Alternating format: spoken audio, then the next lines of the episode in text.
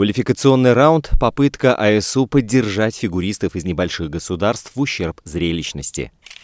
Предложение увеличить число юниорских турниров справедливое, но на фоне политики Союза конькобежцев в отношении юниоров кажется абсурдным. Эстония, Латвия и Литва предложили увеличить возрастной ценз для чиновников до 80 лет. Переоценка компонентов может серьезно повлиять на фигурное катание, но только если вслед за правилами изменится и судейство. Всем физкульт-привет! Меня зовут Роман Антонович, и я спортивный журналист Латвийского радио 4. Спорт многогранен, и он открыт для всех – профессионалов и любителей, болельщиков и их соседей. В подкасте «Спорт сегодня» мы будем говорить о спорте, узнавать о спорте и даже заниматься спортом. Слушайте, подписывайтесь и делитесь. Эти действия, кстати, тоже считаются спортивной активностью. Главное событие фигурного межсезонья – Конгресс Международного союза конькобежцев, или же АСУ, запланированный на лето. Постолимпийские конгрессы особенно важные. Например, летом 2018-го сократили повторы четверных прыжков и бонусы за вторую половину программы, а также расширили шкалу GOE – Grade of Execution – большая шкала оценки уровня исполнения, если по-русски, и уменьшили длительность произвольных в мужском и парном катании. Но Впереди лето, которое тоже принесет изменения, а части предложений стало известно уже сейчас. Вот, например, хотят вернуть квалификационный раунд, увеличить число юниорских турниров или усложнить переходы в другую федерацию и ослабить возрастной ценз для чиновников. Кроме того, еще в разгар Олимпиады в Пекине заявлялось о том, что членов АСУ продолжает беспокоить вопрос участия подростков во взрослых соревнованиях. Это, как вы понимаете, не окончательная повестка, ведь, например, в 2018 году поступило аж 415 предложений, и далеко не все из них были о фигурном катании. Так, на Конгрессе рассматривается множество бюрократических вопросов и вносятся поправки в правила конькобежного спорта и шорт-трека. Но, впрочем, некоторые идеи известны уже сейчас, и они заслуживают обсуждения. Первый в этом списке квалификационный раунд. Это, знаете, такая э, ностальгическая инициатива АСУ э, вернуть квалификационный отбор на чемпионатах мира. И сделать это планируется не сейчас, а с сезона 2024-2025 годов. Что важно, в квалификации фигуристы будут катать только произвольные программы – а продолжительность соревнований увеличится до 8 дней в ущерб официальным тренировкам. И я сейчас поясню, зачем это надо. О подобном предложении еще два года назад писал американский журналист Филипп Херш. По его информации, Международный союз конькобежцев планировал уже с 23 года ввести на чемпионатах мира 54 квоты для женщин и мужчин, 32 для парников и 40 для танцоров. Чтобы основные соревнования из-за этого не продолжались целый день, а лидеры не утруждали себя лишним прокатом, 24 одиночника должны были попадать в короткую программу напрямую, а еще 12 из квалификации. Тут может возникнуть вопрос, почему АСУ, жертвуя интересами телевещателей, выбирает введение квалификационного раунда, то есть снижение общего качества прокатов на турнире, а не расширение квот для сильнейших федераций. Ответ прозаичен. Чиновников давно беспокоит слишком узкая аудитория фигурного катания, и речь идет не только о зрителях, но и о выступающих на относительно высоком уровне спортсменах, то есть выигрыши будут не гранды фигурки. Если посмотреть на глобус, то худо-бедно географическое разнообразие соблюдается на юниорских стартах, где можно посмотреть даже на индийское парное катание, а также на чемпионате четырех континентов, на котором невозможно потерять квоты, их всегда три. Но для массовости спорта, по мнению Союза, этого недостаточно. Да, лишь единицы из фигуристов, представляющих условные Албанию или Марокко, смогут пройти через квалификационный раунд. И далеко не каждый из них вырастет в условного Хавьера Фернандеса. Но даже статус участника чемпионата мира может гарантировать части спортсменов бонусы внутри страны, в том числе спонсорские контракты или гранты от университетов. Для АСУ это возможность получить дополнительные доходы от трансляций. Сейчас вещание для некупивших права стран происходит бесплатно на официальном YouTube-канале организации. Но при всем при этом здесь есть одна проблема, которую нельзя игнорировать. Это крайне низкая зрелищность. В последний раз АСУ провел квалификационный раунд на чемпионате мира 10 лет назад.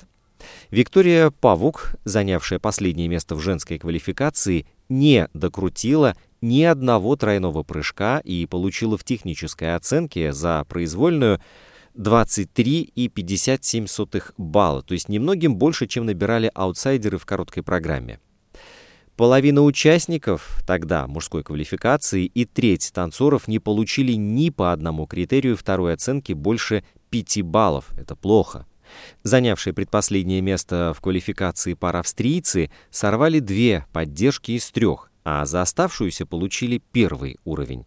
В общем, картина получается так себе. Еще одно важное предложение, которое предстоит рассмотреть этим летом на Конгрессе, поступило от Венгрии – проводить юниорские чемпионаты Европы и четырех континентов. Сейчас ключевых международных стартов у юниоров всего два – это чемпионат мира и финал Гран-при. И дело не только в том, что подросткам негде приобретать соревновательный опыт, но и в снижении мотивации. Слишком маленький шанс зацепиться за серьезный титул до выхода во взрослые. Проблема в том, что номинальное увеличение числа турниров в расписании не поможет, если их продолжить систематически отменять, как это происходит сейчас. Вот смотрите, последний крупный юниорский старт, чемпионат мира, прошел два года назад в Таллине. В 2021 соревнования отменили из-за пандемии, в 2022 перенесли на неопределенный срок. Финала юниорского гран-при не было аж с декабря 2019 И если АСУ не пытается бороться за ключевые юниорские старты сейчас, то какой шанс, что Союз постарается сохранить условный евро? К тому же юниорские турниры трудно окупить телетрансляциями, рекламой на бортах или билетами – и в случае принятия венгерского предложения было бы логично присоединять юниорские континентальные чемпионаты ко взрослым. Так было бы и дешевле, и логистически проще для АСУ, а часть зрителей могла бы совместить поездку на оба турнира. Проводить соревнования параллельно, как в финале Гран-при, конечно, не получится из-за количества участников. Продолжаем рассматривать предложение. А, как известно, у Международного союза конькобежцев есть две проблемы. Слишком мягкий возрастной ценз у фигуристок и слишком жесткий у чиновников. Оба вопроса с завидной регулярностью поднимают на конгрессах. Например, еще в 2014-м Россия настаивала на полной отмене возрастного лимита для чиновников. Тогда поправку отклонили, чтобы сохранить энергию спорта, а в 2016 году представлявший Францию Дидье Гаяге предлагал ограничить максимальный возраст чиновников 70 годами. При этом Александр Лакерник занял пост вице-президента АСУ, когда ему был 71 год, а во время недавней Пекинской Олимпиады отметил 77-й день рождения. Сейчас к вопросу предложили вернуться Эстония, Латвия и Литва. Причина – дать возможность активным и опытным членам Совета и дисциплинарной комиссии продолжить свою деятельность. Тому, что инициатива о смягчении возрастных ограничений для чиновников исходит от стран Балтии, удивляться не стоит. Ключевые для АСУ предложения часто вносятся небольшими федерациями. Это создают иллюзию объективности, будто поменять под себя правила пытается не заинтересованное государство, а то, чьи спортсмены даже не всегда набирают технический минимум на чемпионатах мира. Именно по этой причине предложения о повышении возрастного ценза у фигуристов носили в разное время Норвегия и Нидерланды, а на Конгрессе в 2018 году отменить возрастной ценз для управленцев АСУ пыталась Босния и Герцеговина. Другое дело, насколько это будет успешным. Летом узнаем. Пожалуй, самая масштабная реформа из имеющегося списка – это сокращение числа критериев второй оценки с 5 до 3 и одновременная корректировка ее коэффициентов. Так, достаем калькуляторы. В мужском катании оценка за компоненты будет умножаться на 1,67 в короткой программе и на 3,33 в произвольной. В танцах на льду на 1,33 в ритм танце и на 2 в произвольном. В женском и парном катании оценка за компоненты будет умножаться на 1,33 в короткой программе и на 2,67 в произвольной. Так, что это значит? Давайте разбираться. Изменения выглядят революционными, но их практическая польза все-таки пока совершенно не очевидна. Главная проблема второй оценки не критерии и коэффициента, а то, что она зачастую выставляется как средняя арифметическая от флага, тренера, зачетки и прочих неспортивных факторов.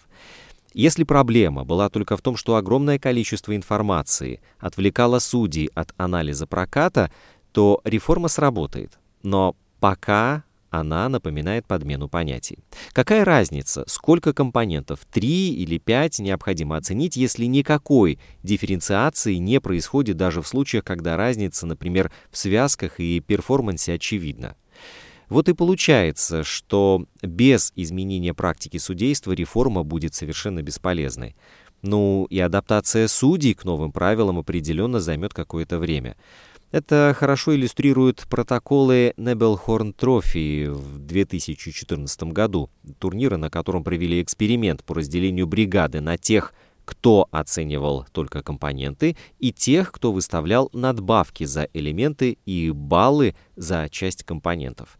На тех соревнованиях судьи определенно были смелее в выставлении второй оценки, но обнаружилась другая проблема – разница в баллах за один и тот же критерий становилась слишком заметной. Вот, например, Михал Бржезина за скольжение получил от 6,5 до 8,25, а за интерпретацию от 7,25 до 9. У Джейсона Брауна оценка за связки и скольжение варьировалась в пределах полутора баллов. Одни арбитры считали их посредственными или хорошими, а другие — близкими к идеалу. Такие полярные мнения дискредитируют судейскую систему, и Международный союз конькобежцев вряд ли хочет подобной реакции. Значит, практика, скорее всего, будет меняться постепенно. Следующий пункт в списке предложений мы будем рассматривать под знаком звездочки. Знаете, как это делается э, в рекламах или аннотациях.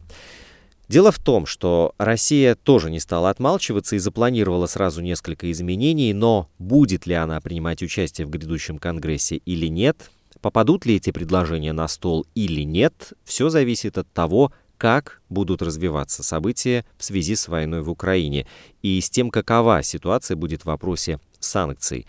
Пока что, конкретно на данный момент, все выглядит крайне пессимистично. Но что касается самих предложений, одно из них, например, подразумевает увеличение числа рекламных мест на одежде фигуристов и тренеров. Еще одна интересная идея — указывать на форме фамилии спортсменов, видимо, чтобы запустить такой официальный мерч по аналогии с футбольным. А, предложение довольно ожидаемое на фоне возросшей популярности фигурного катания, ведь уже сейчас у некоторых спортсменов сразу по нескольку крупных спонсоров. И главная предлагаемая инициатива – ограничить переходы фигуристов между федерациями.